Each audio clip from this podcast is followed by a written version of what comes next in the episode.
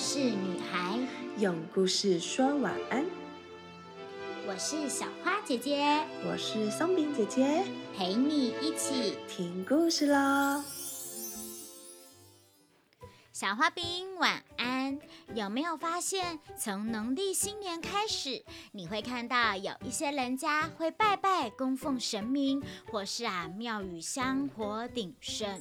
爸爸妈妈会带着你去走一走，沾沾喜气，感觉新的一年呐就会有很棒的开始呢。台湾的庙宇文化是非常兴盛，且有很多神秘传说的哟。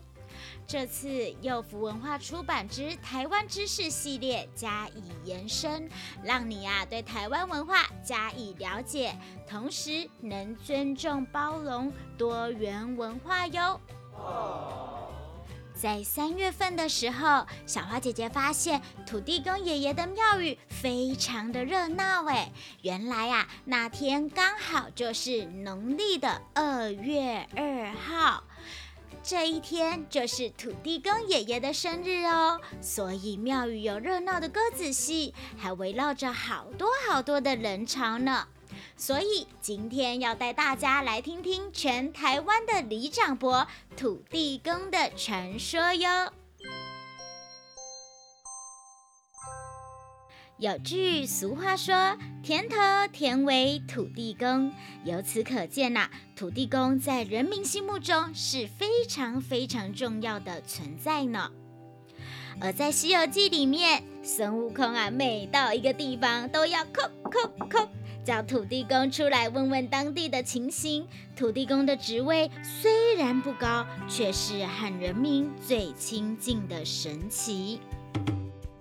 相传土地公本名叫张福德，原本是个地方小官。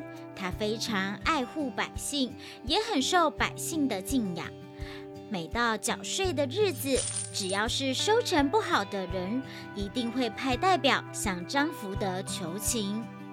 哎呀，我知道的，大家不用担心，最后期限还没到呢。到时候，如果有人缴不起税租，张福德不仅不会催他们，还会拿钱出来替他们缴。有这么一位爱护他们的长官，当地的百姓真是有福气。可是啊，好景不长，没多久，每天为百姓辛苦操劳的张福德不幸去世了。消息传出后，百姓们都非常忧伤，全都笼罩在一片悲哀的气氛中。朝廷这时另外派一位新的地方官来接任张福德的工作，可是这位新的地方官非常的坏。他的名字叫魏超，不仅自私，而且常常要百姓替他做苦力，而当缴税时更是毫不留情。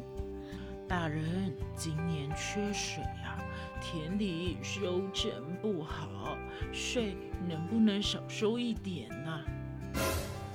哈，你们在说什么呢？不行，这是朝廷规定的。那请大人多宽限几天吧，拜托拜托了呀！不行，新地方官还是不答应。他非常坚决地说：“你们一定要按时缴税，一分都不能少，一天都不能迟。”可怜的百姓们这时更加怀念张福德了。要是张老爷还在，他一定会体谅我们的。哎，就是啊，以前多亏有他，我们才能够快乐的过日子。现在啊，可是难上加难了。一想起张福德的好处，百姓们伤心的掉下泪来。这个时候，有人提议到说。哎，不如我们大家出钱出力，替张老爷立个祠，希望他在天之灵能像以前一样照顾我们，保护我们。嘿，好呀好啊，这真是个好主意呀！哎呀！就是啊，我想他一定能够保佑我们大家的。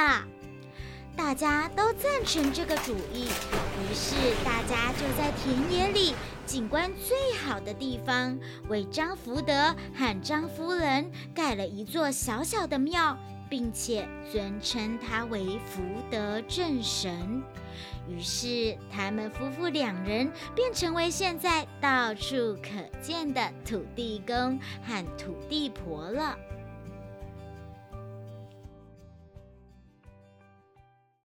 睡前悄悄话。农历的二月二日是土地公生日，这天呐、大家除了祭拜外，还要演酬神戏，慰劳土地公，并且希望他在新的一年里依然能保佑大家平安幸福。如果小花饼常跟着爸爸妈妈到土地公庙去拜拜，你会发现，嘿，为什么只有土地公高坐在供桌上，而土地婆到哪里去了呢？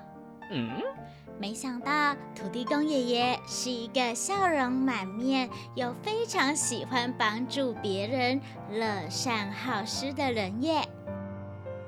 现在到了问问题的时间喽。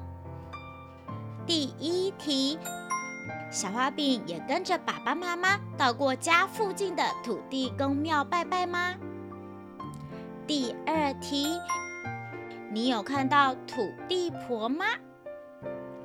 第三题，土地公爷爷是一个自私的人，还是一个非常好心、乐于助人的人呢？在下一集，小花姐姐将告诉你们，奇怪了，土地婆去哪里了呀？我们期待下个礼拜的故事吧。那我们下个礼拜见喽，拜拜。故事就说到这里，小花饼晚安，我们一起亲一亲，妈妈、抱一抱，爸爸小眼睛，说晚安，被子被子盖起来。，Good night。